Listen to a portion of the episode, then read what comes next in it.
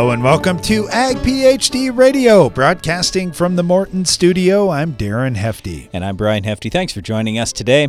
Well, today in the show, we're going to talk about replanting decisions. Now, you may not have your first planting done, and hopefully you don't have to replant, but nevertheless, we want to talk about this just a little bit today. If you've got any questions for us about that or anything else that's going on on your farm, our number here is 844 44 AG PhD. That's 844 442 4743, or send us an email radio at agphd.com. So I was talking to a couple of agronomists this morning, and they just said that there was a farmer um, relatively near us who planted a bunch of soybeans in early April, and he's now replanting all of them because they didn't end up coming out of the ground. Look, if you're going to plant really early, like way earlier than the crop insurance date, like was the case in, in this instance, you've got to make sure you've got really, really great seed treatment and you do some extra things. We talk about it all the time on the show here, like with corn, especially. I, I mean, soybeans, I. I, am not a real big fan of planting soybeans way before the crop insurance date. But anyway, with corn, we do find a lot of people are willing to plant corn very early. And we talk about hey, use a little bit of in furrow pop up fertilizer uh, along with some water, keep the rate low, use a low salt product, use some fungicide in furrow, use some insecticide in furrow, and make sure that seed is treated with a lot of biologicals or at least put a bunch of those in furrow as well. There are ways that we can pop seed out of the ground much, much faster. And that's what we're after when you're planting into those super cold soils. So, anyway, there's also hail and uh, wind damage that can come later on. So I, I, mean, we've we've got things to look at whether the seed didn't come out of the ground, whether the stand got damaged early on, whether it was in the uh, let's say it was it was growing quite well and then it for whatever reason got wiped out. So there are a lot of things to be thinking about here. And again, hopefully you don't have to deal with this this year or ever. But if you're already starting to think about some of these things or starting to look at some of these things, uh, we do want to talk about replanting decisions on the show today. But right now, we're going to get to the Ag PhD mailbag. It's now mailbag time with Brian and Darren. Hey, Brian, this one comes from Tony in Kenya. He said, I'm a young farmer. I love listening to your programs about corn, specifically my corn's at V3 and it's turning purple. I didn't get my phosphate put out there at planting time. What can I do now? Well, here's the bad news. When a crop already visually looks bad and you can see visual nutrient deficiencies, a lot of yield has already been lost. So, what we often talk about on our own farm is, and, and even with all our listeners here, is about our mistakes in the past and how we want to make sure that we don't make those mistakes again in the future. If your ground is short on phosphorus, which I don't know, I, I mean, I'd have to see the soil test, but we're going to assume your soil is short on phosphorus because the leaves are turning purple, then you've got to get phosphorus out there right away or or eh, I, let, let me rephrase that. You've got to get it out at planting time or before. Because once you've put that seed in the ground and you decide, hey, I'm not going to do any more tillage or anything like that, how are you going to get that phosphorus down into the root zone? It's really hard. Phosphorus doesn't move well in soil at all.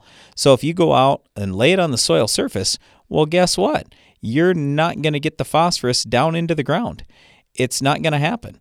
So I, am just saying, I don't know what the rescue is here. I don't have a real great option for you. Now, some people have gone out with high rates of liquid phosphorus, like dribbled in a band, along with maybe some water and some nitrogen and, and just hoping for the best that some can get down into the root zone and maybe help save that crop. But yeah, it's it's in a tough spot.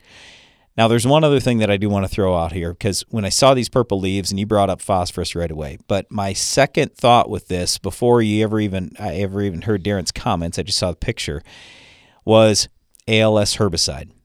I don't know what crop you raised last, but if you used an ALS family herbicide, that would that can also cause purpling of corn leaves. So and and stunting of the plants somewhat similar to what phosphorus does. Yes, this does look like phosphorus, but I don't know that 100% for sure. All right. Thanks for the question and thanks for checking out our show. We really appreciate the support. Get this one from Adam. He's in South Central South Dakota. He said, We are pretty dry this year, and we're running a field cultivator on last year's bean ground that's going to be corn. Uh, we pull it fast, seven and a half to nine miles an hour. We didn't get a pre emerge herbicide applied, but we are incorporating fertilizer with this pass. Typically, we're planting corn at two inches, but we will go down to two and a half to find moisture. Given this information, what depth would you set the field cultivator at to till in the fertilizer? And what are your considerations each year when deciding that? Almost always, we're going to talk to you about trying to run a field cultivator at probably in the range of two to four inches deep. So, two is probably awfully shallow. Four might be a little bit on the deep side, but I don't know that we're going to change a whole lot my biggest concern right now is you're talking about moisture loss and or just not having a lot of moisture. When you field cultivate, it's going to dry that ground out. And so here has been our rule over the years if we said, boy, we don't have a choice, we have to field cultivate, yet we're dry, we we are planting immediately behind the field cultivator. A lot of years where there's lots of soil moisture, we wait a day. You can't do in in my opinion you shouldn't do that this year. You should be right behind it. But yeah i'm i'm, I'm going to run as shallow as i can. Uh, that's just that's typically how we're going to go with the field cultivator. One of the things that you will want to do is put extensions for the shanks that are behind your wheel tracks. Behind behind your wheels i'm not saying this very well but wherever your wheels are then obviously there's a little more depression there. And so a lot of times people say well i got to make sure i get that worked. I got to get get those wheel tracks covered well if you have the shank set just a little bit lower right behind where the wheels are well, that takes care of that. Then you don't have to run the whole machine deep. So just something for you to think about. And yeah, in the future, I'd put the pre-emerge herbicide out early as well, so that gets incorporated. That will make the pre work better too. Stay tuned. We'll be right back. Help keep the toughest, most resistant diseases out of your fields with Lucento fungicide from FMC. An exclusive novel premix of two modes of action delivers broad spectrum control and a long lasting protective residual. Tackle key diseases in corn, soybeans, wheat, peanuts, and sugar beets. Choose Lucento fungicide from FMC. Visit your FMC retailer or lucento.ag.fmc.com to learn more. Always read and follow label directions for use.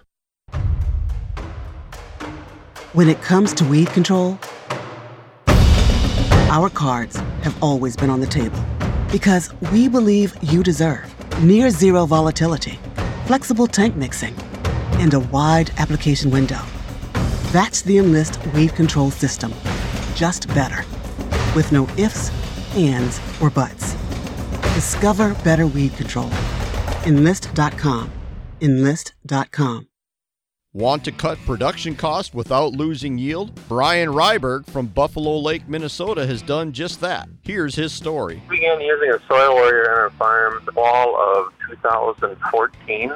We've seen many benefits from better water infiltration, a lot less hours on equipment, fuel, being able to reduce our fertilizer side. So it's really simplified our operation. See what makes Soil Warrior different and better at soilwarrior.com. Don't miss the Ag PhD Field Day this year. After postponing last season, we're back and better than ever, and we have a lot of catching up to do. With the latest in ag technologies on display in our plots, in person sessions with the world's top farmers, and tons of entertainment, food, and more, it's a day you won't want to miss. Thursday, July 29th, right here on the Hefty Farm. For more information and to register for the Ag PhD Field Day, visit agphd.com.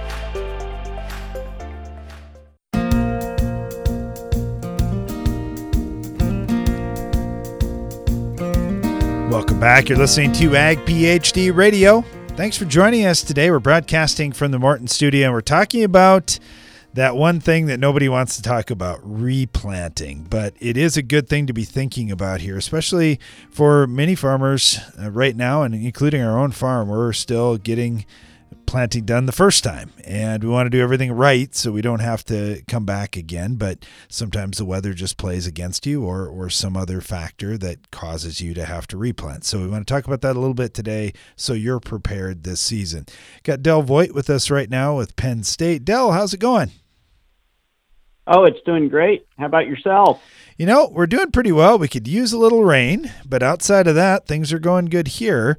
You know, for for farmers thinking about these replanting situations that come up every year for somebody somewhere, it, it's a tough decision. There's a lot of emotion involved in this, and obviously expense and time and, and all those things. What are some of the big keys that farmers need to look at just to determine if they need to replant or not? Well, I mean, first of all, you have to get an accurate assessment of the stand. You know, and that's to me the first thing is well, actually before that, let me let me go back for we'll figure out why. You know, um, I was in a stand yesterday. It's up. Uh, we have crusting, and um, you know we had probably less than ninety thousand. But the you know I was saying, hey, let's wait till this rain comes, and then we'll get a, a, a more accurate stand assessment, and then we'll move forward and see what we need to do from there. But the first thing is getting a stand assessment and some growers, surprisingly, that's been raising soybeans for many years, uh, uh, just forget how to get an accurate stand assessment. And um, I don't know how far you want me to go down that path, but you know, there's uh, there's a hula hoop method, and there's a there's I use a tape measure, and and I calculate that to linear feet by the row width, and I mean that's another that's a little bit of a calculation, but it's not hard, and Shawn Conley, I don't know if you've ever um, had him on with this bean cam. I, I I've actually tested that on about 150 fields here, where we just take an image with your phone, which is kind of cool. And um, you know, it has to be at the V1, V2 stage, and then it converts it automatically to stand counts, and uh, you can do that in several spots in the field and get an accurate assessment. So that's the first thing to get out of the way. Yeah, technology is really cool, and now you've got drones, and like you say, yeah, we're all walking around with with phones and apps and those kinds of things on the phone that can can help us identify what we've got. And and you're right, working with your agronomist, working with a neighbor to figure out what what's going on here. Why did we lose the stand? That's that's a big deal. And then you know figuring out how much growing season is left. We were just talking about it on our own farm. We got a little corn yet to put in, but we're going to start backing off on maturities and I know you're going to get that question soon too of how when do I need to back off and and how much yield may I be giving up by doing so? Yeah, that's a good uh, good point. And um, you know, we in our area geography we do a lot of uh, recropping after wheat. So right now I'm I'm kind of shifting gears because I've been looking at a lot of wheat in the last two weeks that are just pushing heads, and we're going to be looking at the head scab treatment. But you know, we're already gearing up for planting beans right after the wheat. So uh, in our case, we actually go longer in maturity uh, for the later plantings. And um, and that seems to be the, the highest yield. We, we can get 60 bushel beans pretty uh, commonly after wheat, um, but we have to use a little longer maturities, which is kind of contrary to what you would might think. But it, it does make a difference um, um, definitely with when your frost date is and what you know if you're listening to this podcast and it's you're in in the Dakotas or something you're you're got a completely different set of circumstances where we're seeing our lengthening of the season you know we're out into mid to late October till we get a freeze. So that that certainly makes a huge difference in what we're doing this spring. But um, yeah I, I think that you know as a, as a grower so if we get that estimation then what do you do? And when I look back on the years that we've had to replant, we've we've uh, we've usually um, pinned it down to a lot of times it's that depth of planting. You said you know you get everything set up, and the other day you know it's a it's a classic example where we get it in a little too deep, an inch and a half deep, and and it struggles to get out. And we get a little crusting, and and that can that can really severely um, stunt the stand or take it out take out some of those uh, smaller seedlings. So that's that's a, a big a big thing I keep kind of put my finger on. We used to have seed corn maggots uh, years ago, but you know we pretty much eliminated those through some of the technologies. So a lot of the stand loss that I see is simply uh, a lot of the planting into high residue situations, and the seedling just fails to, to get established. Yeah, that crusting uh, so once we be. know those numbers, then we can move down the path of of what to do about it. And I don't know if you're aware, but we did uh, three or four years now where we dropped um, 25,000 plants per acre of soybeans all the way up to 150,000, and um, it it lines up perfectly with um, our um, tables for replant decision guides, where when you you know really you got to be down in that 80,000 or less to really be thinking about uh, replanting. And at the end of the day, it comes down to gaps because I can plant 75,000 plants per acre, and if it's nice and even, those plants will pod out. I had plants with almost 350 pods per plant. Wow. Which are like mini trees, and um, I'm not I'm not suggesting you you do that, but uh, what it what we were doing is verifying um, some of the data from Illinois and Purdue in our soils in Pennsylvania, and we found the same correlation that you know below 80 you're really you're if if the stand's even we're in good shape. Where we get into trouble are those gaps. Yeah, yeah, that's the tricky part. Is is it's if it's perfectly even. Hey, it's an easy call for most growers. Uh, the trick is it it often isn't, and it's a spotty stand, and it, it gets to be a, a, judgment call that experience sure helps with. We're talking with Del Voight here with Penn State. Del, thank you so much. We had a lot of great stuff here. I think you gave uh, a couple good teasers there for some of the the research that you've been doing at Penn State, and also at some other great universities too. So we certainly encourage all our listeners to check that out too. Del, thank you so much. We'll have to have you back sometime. Okay. Well, have a nice day. You bet. You as well. Let's head out to Colorado State. We've got Ron Meyer with us right now. Ron, uh, you heard a little bit of that wheat talk in there from Del, and and uh, I thought you might have might have wanted to jump right in on that. Oh yeah, good afternoon. Yeah, you know, in the county I live in, Kit Carson County, we have like 250,000 acres of wheat by itself, and so yeah, we raise a lot of wheat out here in the High Plains. You know, the winter kill is one of the things that I, have been talking to growers about too. Uh, just was looking at some pictures from central South Dakota today where we had some frost damage. And man, there's a lot of things going on when you've got elevation to play with and just a lot of variables in Colorado for sure. Oh yeah, yeah. We're at four thousand feet uh, in the Burlington area, and uh, as you go west, why uh, you know, sixty miles west of us, uh, they're a mile high. And so you're right. Uh, we get warm days during the winter and then cold nights. And winter kill is always uh, an issue in some fields for us. All right. So when you're evaluating those stands, obviously when you're in the early part of spring, you've got quite a few options of things that you could go to, and and oftentimes making that call whether that stand is going to be sufficient enough to reach your yield goal is is the challenge that takes a little experience when it's when it's a close call. Yeah, for winter wheat uh, especially because it's a tough crop, and you can thin it out pretty substantially and you know with good growing conditions it'll tiller back in and uh, you won't get a great crop but you'll still get a pretty good crop if uh, you get the right rain. So that's a tough call but you know lots of times uh, we'll walk through a winter wheat field and uh, we're testing for life. And so uh, we're digging down because that growing point's below the soil surface uh, early in the year, and uh, you we'll actually dissect plants at trying to determine if the growing point is damaged or not. And uh, you know, if that growing point is uh, white and fleshy, uh, not discolored or oozing, then it's alive. And we tend to leave those stands alone because there's a chance that they're going to make it. But uh, dead wheat is just something that is uh, it's heartbreaking because uh, you know it's planted and you're thinking you're done planting. But uh, yeah, we've had to abandon a few wheat fields, not a lot, out here in Colorado. And uh, the best thing I tell folks just spray it out, let it emerge, spray it out with Roundup, and then uh, the options for us are somewhat limited. So spring planted crops, we can go with some corn. Uh, sunflowers are an option. Millet, you know, milo are, are options for us as well. Yeah, it's definitely second choices, no doubt about that, or you would have done that in the first place. We're talking with Ron Meyer with Colorado State University. Great tips there, Ron. We really appreciate it. Good luck here heading into the spring. Stay tuned. You're listening to Ag PhD Radio.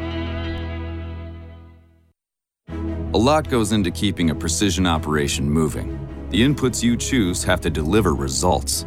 New Delaro Complete Fungicide from Bayer offers unmatched consistency and the most complete disease control available. Your corn and soybeans are protected and yields higher even in unpredictable conditions. With Delaro Complete, you get results you can count on to help keep your precision operation running smoothly. Always read and follow label instructions. To learn more, visit delarocomplete.us today. Give your corn a strong defense against stress throughout the season with MycoApply Endoprime SC. MycoApply Endoprime SC uses four specially selected species of mycorrhizal fungi to protect your crop against stress. That means more access to water and key micronutrients while building a healthy soil structure for stronger crops for years to come. Stronger corn starts beneath the surface. Learn more about MycoApply Endoprime SC at endoprimecorn.com. Always read and follow label instructions. As a little girl, I always wanted to run the combine because it meant I was helping dad. And dad always said farmers are helpers. I'm teaching that to my daughters that farmers help our family, our neighbors, and our community. It's what I do at work. I help farmers get the equipment they need. My name is Kim. I'm a farmer and I work for Case IH. Case IH, built by farmers. If you're a student seeking a career in agriculture or just want to learn more about raising good crops, at Ag PhD we have some great news for you. On Saturday, June 26th, we're holding an Ag PhD Young Farmers Field Day right here on our farm. In addition to providing great information, we'll be heading into the fields to show you the principles of agronomy and crop scouting firsthand. College scholarships will be available to eligible attendees too. For more information and to register for the Young Farmers Field Day, visit agphd.com. When it comes to competitive herbicide formulations, you know Nufarm. They've been bringing growers trusted brands like Weedmaster, Patriot, and Diablo for decades, made right here in the USA. What's your favorite Nufarm brand? Email it to turnuptheburn at nufarm.com and you'll be entered to win a monthly $1,000 product giveaway. In these unprecedented times, you're facing unprecedented pressure. Nufarm's here to help.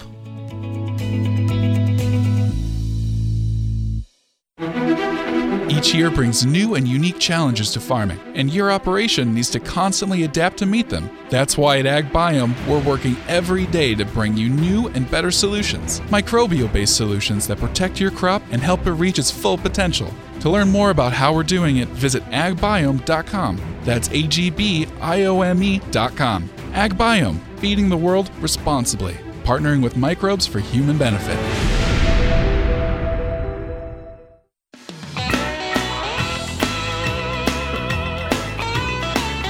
We're talking about replanting decisions on today's Ag PhD radio program. Thanks for joining us. Our phone lines are open if you have an agronomic question or if replanting is what's on your mind. 844 44 Ag PhD. Or you can email us radio at agphd.com. Real happy to have Paul Kassel on with us right now with Iowa State. Paul, thanks for joining us. You bet. Good to, good to visit with you folks today. You know, my my dad grew up in Iowa and farmed there early on in his career, and one of the things that dad would always tell us is, "Man, Iowa farmers get stuff done fast, and Iowa's generally in the lead getting planting done. And sometimes that's good, sometimes it's not good. Here we are in kind of a cool spring, really dry across a lot of Iowa.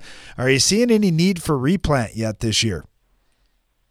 Yeah, we're still kind of waiting on emergence. Uh, I actually had the chance to go to Kansas City and back over the weekend, and uh, only saw one field emerge, and that was the field of soybeans uh, just north of town of Auburn, there in Sac County, north of Carroll. So uh, we're we're kind of waiting on things to emerge. A lot of things are close. We look at growing degree days, or a lot of that corn was planted, you know, two and a half, three weeks ago. It's been about 100 growing degree days since then. As you know, we need that 120 uh, to get us up and get us emerged. Uh, so we've, we haven't seen much crop emergence yet. So, but we're certainly encouraging people as soon as we do, uh, start checking that, see what kind of stand you have. Uh, because, like I say, if we do need to replant, we're early early enough that we can do that without a lot of impact. No, you're right. We're still we're still early enough to get good yields if we have to go that route. But uh, of course, nobody wants to replant. It's no fun to go back out there and do it again. When you're looking at corn, what are you looking for on those young seedlings? And and like I said, they've been laying in the ground for a while right now. It's been cool and it's still cool again this week. How how do you tell if they're really actively growing and if they're going to make it? Just we just look for you know bright white or creamy white roots, uh, also looking for the coleoptile or the shoot, which will become the leaves and so forth. That's kind of a creamy white color, and uh, look, look for that actively actively growing. And you know, dig as many plants as you can. I know it's kind of a kind of a job to, to dig to dig, but just evaluate as many as you can, and and you can kind of evaluate stand that way as well. Now, again, it's a time-consuming thing, but if you're really concerned about it and have the time, it's time well spent. So maybe give yourself a little heads up that you know, maybe you need to come back to this and check it later. So that's that's one thing a person can do at this time of year.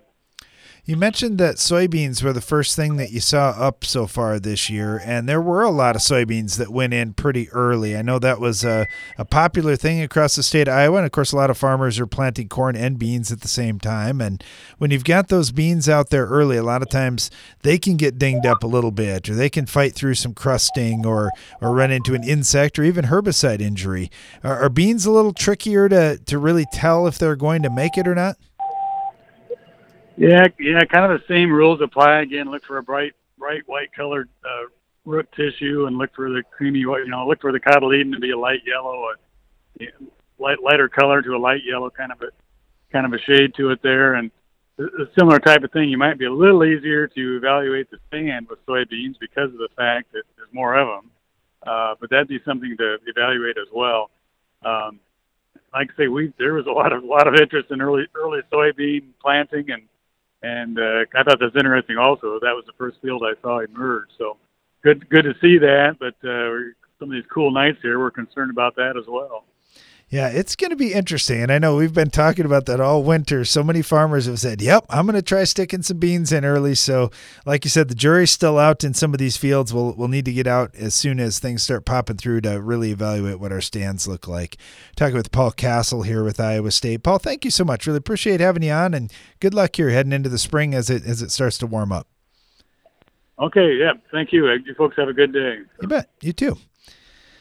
Yeah, Brian, a lot of good tips here. And I think the biggest thing is just to get out there and do a little bit of digging. If you don't have crop up, you can do a little digging if you're nervous about it, if it's been laying out there longer than you think. But man, these days where we accumulate five growing degree units to get to that 100 or 120 Paul was talking about there, that takes a long time.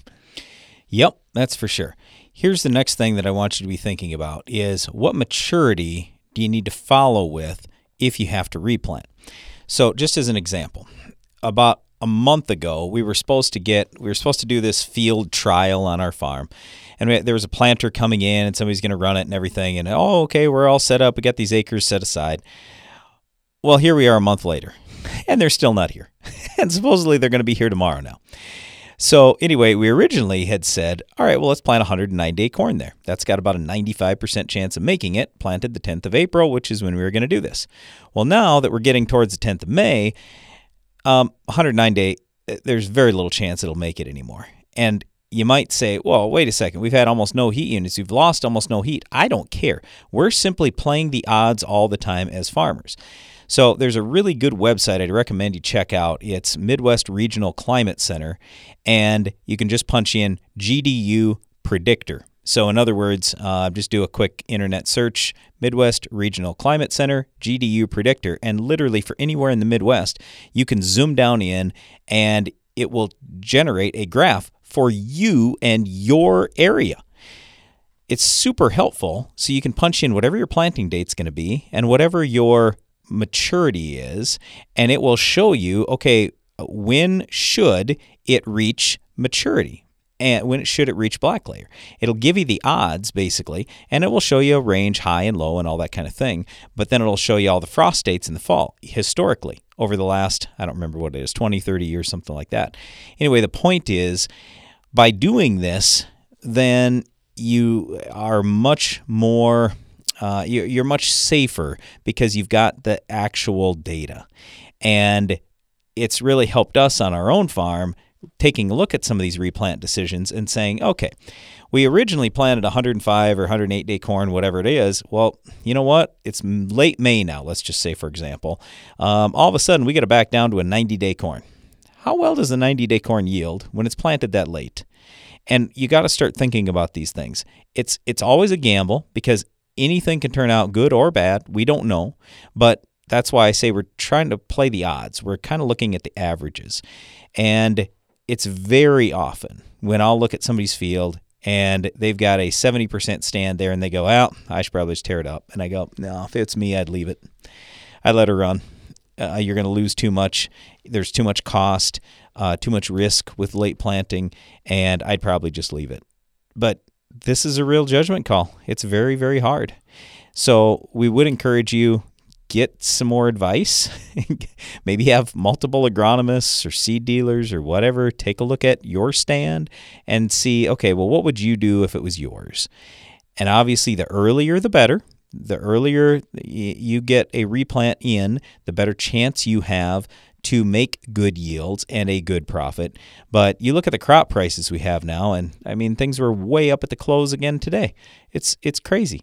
So I mean when you can get 550 for your corn this fall, you start thinking, you know, if I can gain even a few bushels, I'm ahead to do that. So, because of crop prices this year, it might change my thinking as opposed to a normal year when we have much lower crop prices corn, soybeans, or whatever crop it is you're raising.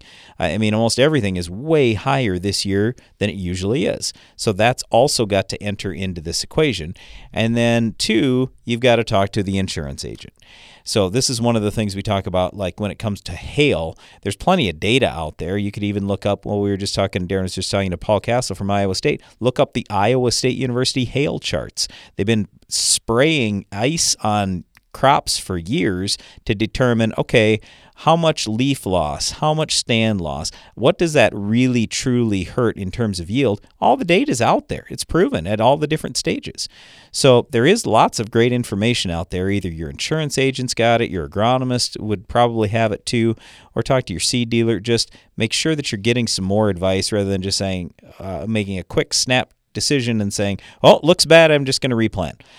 Let's put some numbers to it. I'm not saying do or don't, but you got to at least give it a little bit of thought. It is a tough decision. It's usually a judgment call. Uh, honestly, like on our own farm, I'd almost rather have something completely wiped out so then there's no more uh, question mark. It's like, no, I got to replant. Uh, when it's borderline, those are the tough ones. All right, we're going to get back to your questions in the Ag PhD mailbag right after this. And if you have any questions for us, you can certainly call us here, 844 44 Ag PhD, or send us an email, radio at agphd.com. Stay tuned. Give your corn a strong defense against stress throughout the season with MycoApply Endoprime SC. MycoApply Endoprime SC uses four specially selected species of mycorrhizal fungi to protect your crop against stress. That means more access to water and key micronutrients while building a healthy soil structure for stronger crops for years to come. Stronger corn starts beneath the surface. Learn more about MycoApply Endoprime SC at endoprimecorn.com. Always read and follow label instructions. No matter what time of the year it is on your farm, with a Bayer Plus Rewards program, earning and redeeming rewards are always in season. Because when you buy two or more eligible seed or crop protection products throughout the year, you earn $3 per acre in cashback rewards. Cash you can redeem and reinvest in your farm later in the season. That's Bayer Plus Rewards, and that's how we're helping make every part of your season, well, rewarding. Visit mybayerplus.com to learn more. See program terms and conditions for full details. You can count on AgroLiquid for precision crop nutrition. When you don't get all your potash down in the fall, when weather or market prices change your management strategy, or when you want to balance your fertilizer program with micronutrients. AgroLiquid is ready with the products and application flexibility you want for in-season crop nutrition and the research-proven results you need. AgroLiquid. Apply less, expect more. Find a retailer at agroliquid.com. This is Quick Dick McDick from Tuffnell asking you, have you heard of Mandaco Land Rollers? They're the ones with the green paint, and I'm not talking about the green paint that requires a technician and a laptop to fix. I'm talking about the Mandaco green paint that doesn't need fixing because it's built tough. We're talking 5 8 thick, 42 inch diameter drums, people, and I've learned never to talk about size unless you can back it up when a measuring tape gets pulled out. So keep your seed and rocks in the ground where they belong and get yourself a roller at mandaco.com. Don't miss the Ag PhD Field Day this year. After postponing last season, we're back and better than ever, and we have a lot of catching up to do. With the latest in ag technologies on display in our plots, in person sessions with the world's top farmers, and tons of entertainment, food, and more, it's a day you won't want to miss. Thursday, July 29th, right here on the Hefty Farm. For more information and to register for the Ag PhD Field Day, visit agphd.com. If you're looking to get the most out of your foliar nutrition and fungicide programs, ask your ag retailer about Nutex EDA from Sipcam Agro. Nutex EDA has been proven to increase foliar micronutrient tissue levels and maintain those levels for an extended period of time. When tank mixed with fungicides, Nutex EDA helps support plant health, resulting in higher quality and yields. Nutex EDA is an affordable and effective solution that should be part of every grower's high yield toolbox.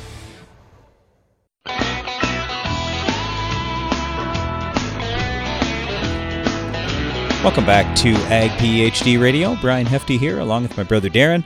We're live in the Morton studio, and today we've been talking about replant decisions, but we would be happy to take your phone call and talk about whatever is going on in your farm or answer any of your questions. We got Jared calling in from Illinois right now. We want to get to the phone lines. Jared, how are you doing? I'm doing well, Brian. How are you guys doing? Excellent. Here you get some questions about wheat fungicides. I, I have a question about weed fungicides, but then also about measuring equipment. Uh, Okay. Given some of the shortages and some of the uh, situations that are happening in the chemical market right now, Yep. uh, did know what you guys were finding for the cost value relationship between uh, weed fungicides on products that were on the market.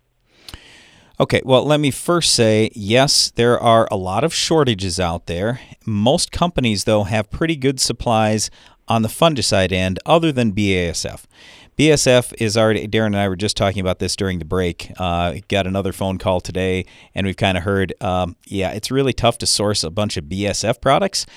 Now, fortunately, on the wheat side, there are lots of other options, but BSF has a couple of really good ones. I like Nexicor. That's a three mode of action product for early on with herbicide timing. And that one you can find a lot more commonly than some of their uh, corn products or soybean products. So Revytek, I know, is sold out. Veltima, I know, is sold out, for example. Uh, and then BSF's got uh, Caramba later on. But anyway, um, uh, in wheat, I'm talking. Fortunately, we've got the Revytek and Veltima in our shed already. Fantastic, fantastic. But anyway, yeah, we talk about three timings all the time for wheat: uh, the herbicide timing, the uh, the flag leaf timing, and then the heading timing. But there are so many different fungicides that could be used at each of those three timings. I, I, I'm I'm just personally not that worried about it. Did you have a specific question or a specific product you wanted to talk about or anything? There was the Miravis uh, family of products. Sure. I'm not sure which one it was that we were talking about. I want to say it was Miravis Ace, but I Yes. didn't know which one was the, the, the best one to use in, from that family on uh, on wheat, but then also what the actual value of that compared to other, like if the, what generics there might be on the market. Gotcha. Like that. Okay. All right. So, yes, Miravis Ace is the one. We've used that a little bit on our farm as well. So, when you get to heading timing, that's where it gets a little, you have to be a little bit more fussy because you can't just use anything. You can't have the strobes out there anymore. So, you, you end up talking at heading timing. It's basically Miravis Ace versus Prosaro from uh, Bayer versus Caramba from BSF versus straight old generic Folicur. Okay, well that old generic Folicur costs like two bucks. And so what we off and these other products, you're probably going to be in the ten to twelve dollar range, just depending on where you buy it from. So let's just let's hmm. just call it twelve dollars versus two dollars. All right. So right away, as a farmer, which direction do you think most people lean? They go, well, hey, if I could do something pretty well for two dollars, I might go that way.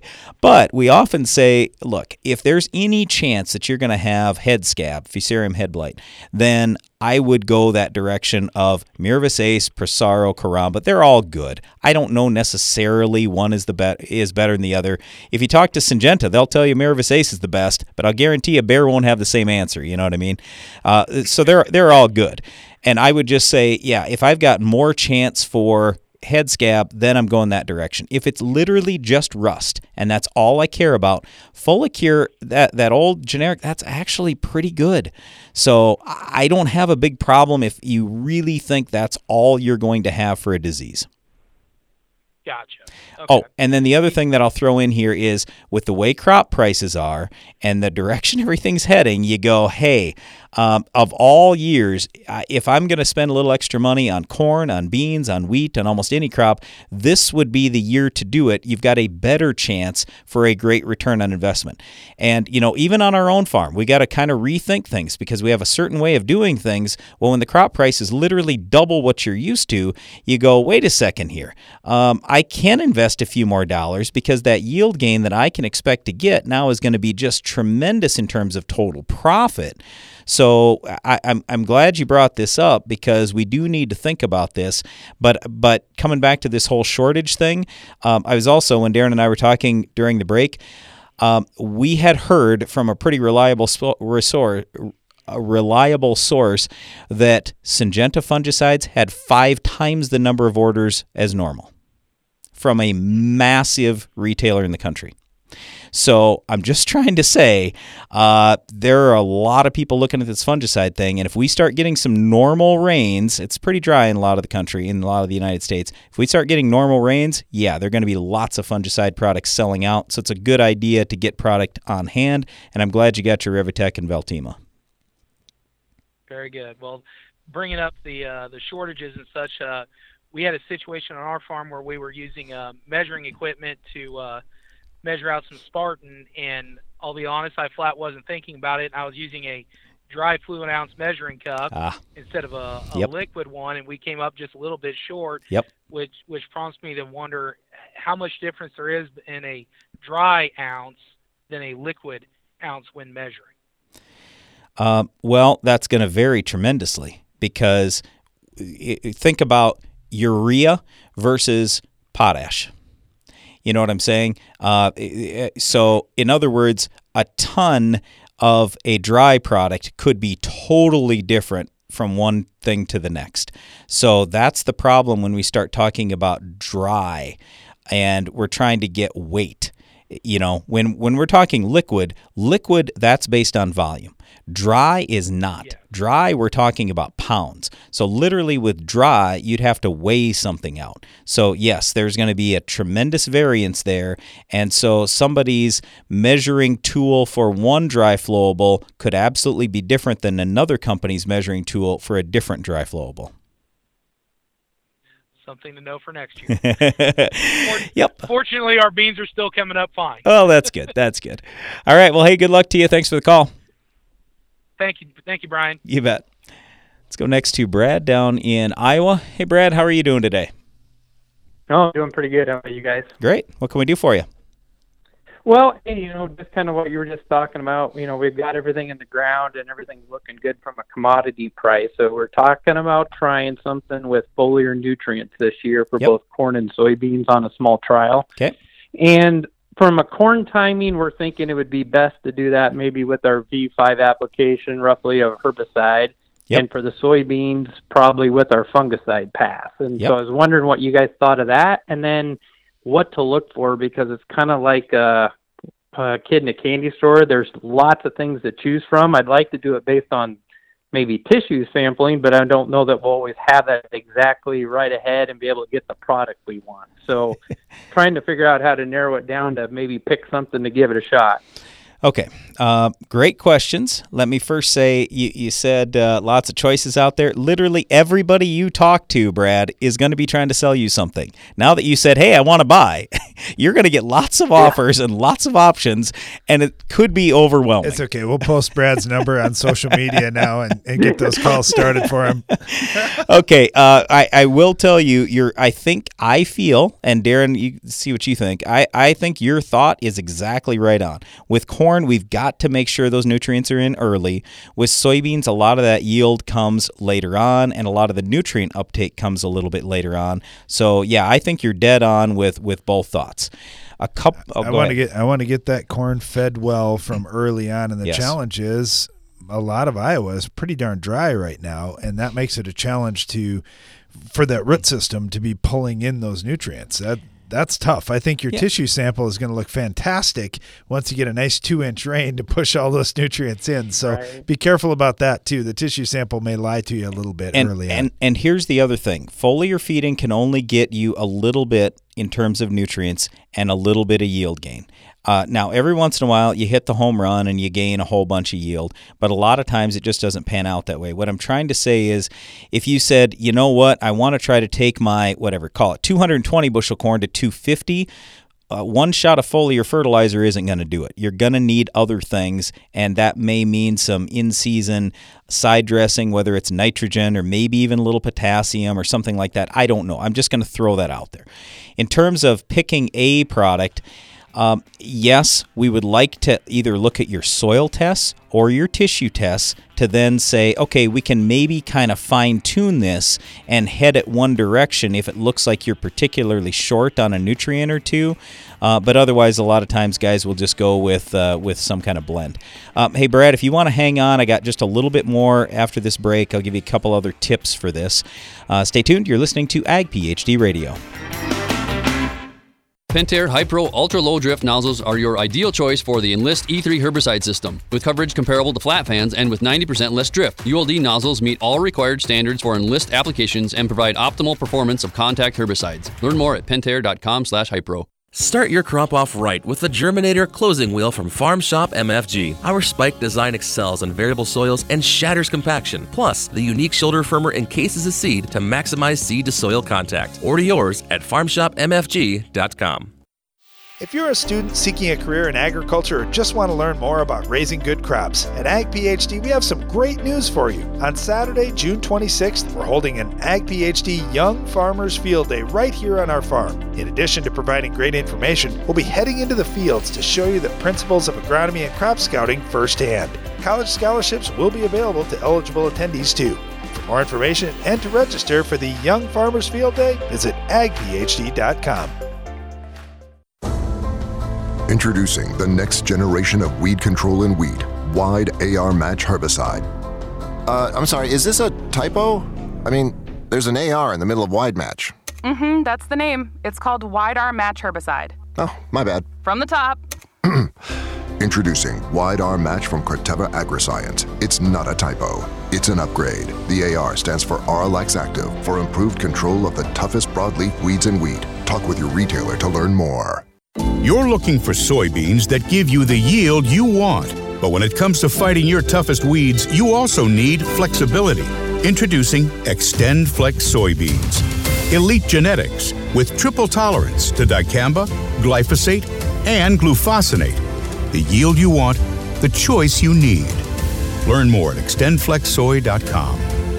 Always read and follow IRM where applicable, grain marketing, and all other stewardship practices and pesticide label directions. Morton Buildings knows that great buildings need great people, and we want you to be the newest member of our team. Morton is expanding its construction crew, and we're seeking new and experienced candidates to fill our crew member positions. Morton provides great pay and training, so be a part of the next generation to build Morton.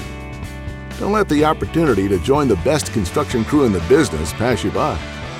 Learn more on our careers page at mortonbuildings.com. Heat, drought, wind, hail, northern corn leaf blight, gray leaf spot. If your corn is under stress, you are too. Get Veltima fungicide, swift activity, with fast payback, an expanded application window. Makes life simple, and it's the secure choice. With powerful residual for visibly healthier corn. Swift, simple, secure. Veltima fungicide. Call your BASF rep today. Always read and follow label directions. Veltima fungicide is not registered in all states.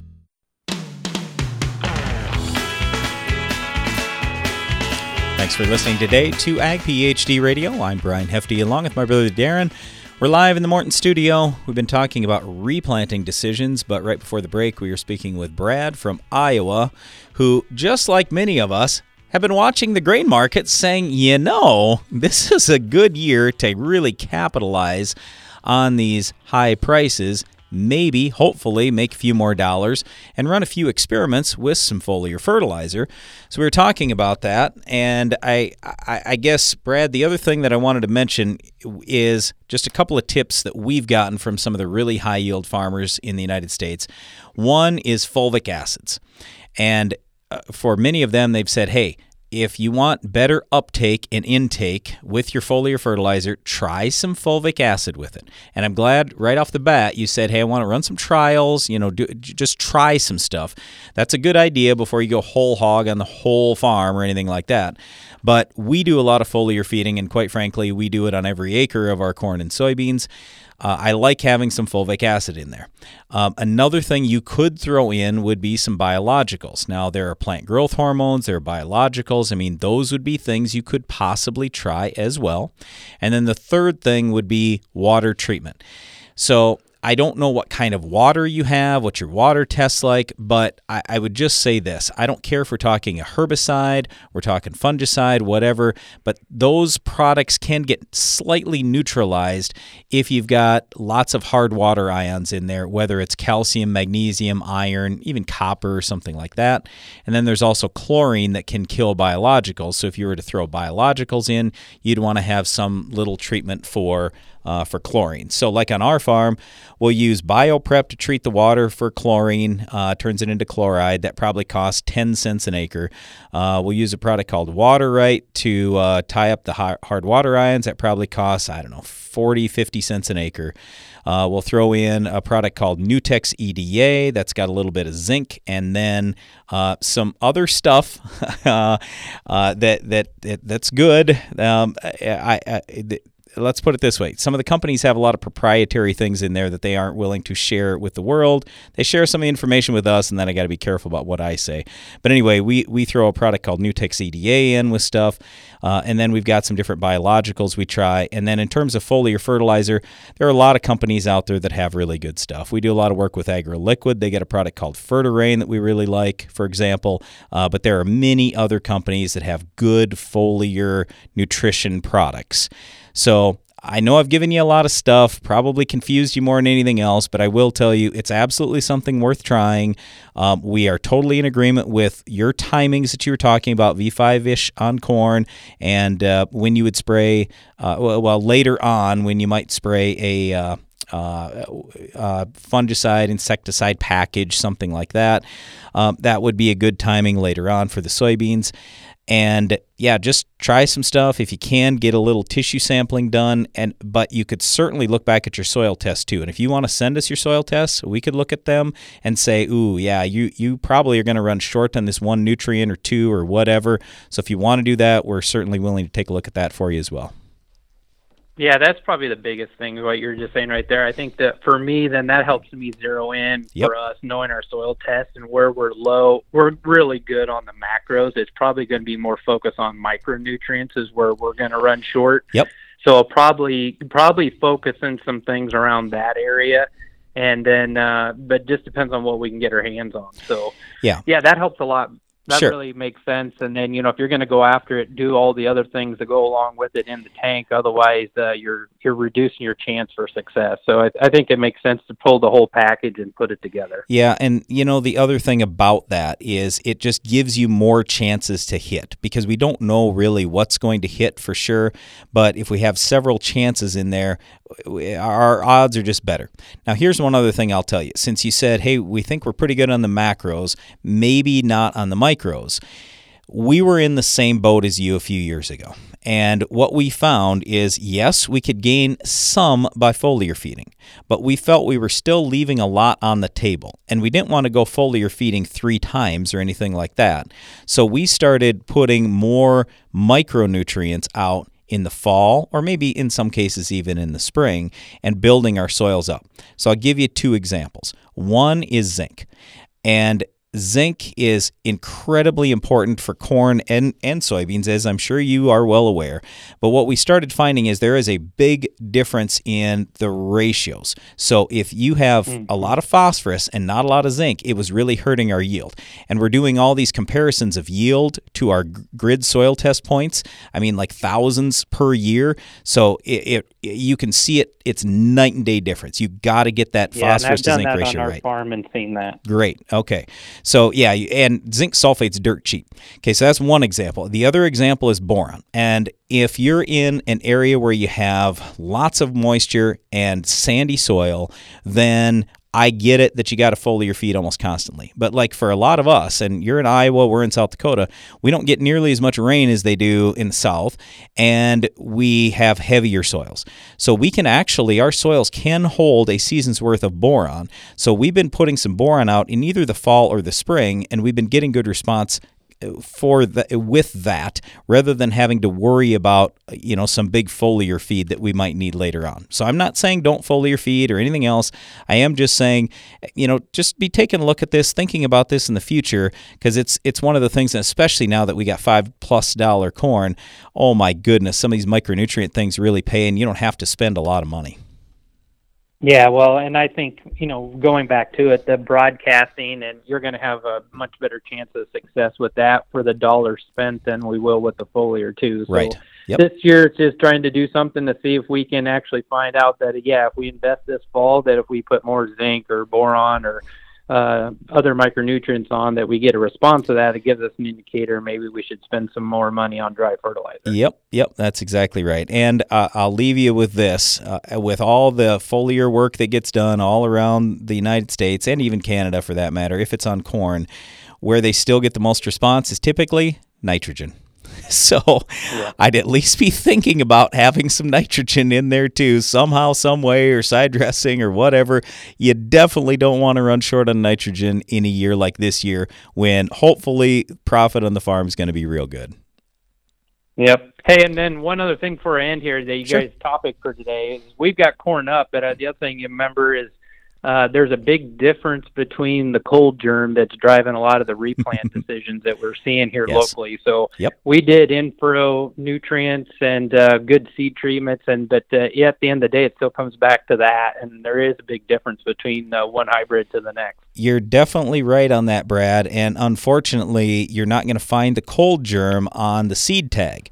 So that's where, if you're a farmer that likes to plant early, we'll typically say, hey, get your seed in a little bit early and just send it into a lab yourself. So then you know for sure. You got a lot of dollars at stake there. I mean, you start thinking about it. I run the math even on our own farm. $5 corn times 240 bushels, that's $1,200 an acre I have at risk. Yeah. I mean, I can spend just a little bit and test the seed seed and know for sure my cold germ is good. Because if it's not, I don't want to put that seed in the ground in April in our country. Right. Nope. Nope. Thanks for your time today, guys. You really appreciate it. Thanks, Brad. Appreciate it. All right, had one comment come in from Gary in Wyoming about alfalfa insecticides. Yesterday on our show, we were talking alfalfa. He said, We're getting extended residual control by mixing Brigade plus Mustang Max, so two different active ingredients. And Washington State had done some research on that. They're seeing good control on aphid, lygus, alfalfa weevil, max rate, uh, getting longer residual, and they're really happy with that. They're getting out to four weeks potentially. Now, that's dry country too. He said, We're also we're using Lorsban as soon as we see overwintered alfalfa weevil adults become active. And he said, keep in mind they're in alfalfa seed production, so they aren't worried about the pre harvest intervals like the guys cutting every 28 days. Not only that, but Brigade is not labeled for alfalfa in most states. So it is labeled in his state for seed production. So with Brigade, just so you know what that is, if you're not familiar with, with Brigade, the product, that's bifenthrin. So generic capture. That's a third generation pyrethroid. Mustang Max would be similar to like Warrior or Asana or any of those kind of products. That's a second generation pyrethroid. The biggest difference is the Brigade is uh, it's going to be much better on grasshoppers. So, other than that, it's going to have just a little bit more residual. And yeah, we do like Brigade better than the second generation pyrethroids, but it also costs a little more. And again, Brigade is not labeled in most states for alfalfa. Yep, that label is always a tricky thing, Brian. You may hear about a different product on our show. Make sure you're checking for your local area if those things are labeled. Thanks for listening to our program today, talking about replanting decisions. Hopefully, you don't have to replant this year. Be sure to join us again each weekday for more Ag PhD Radio.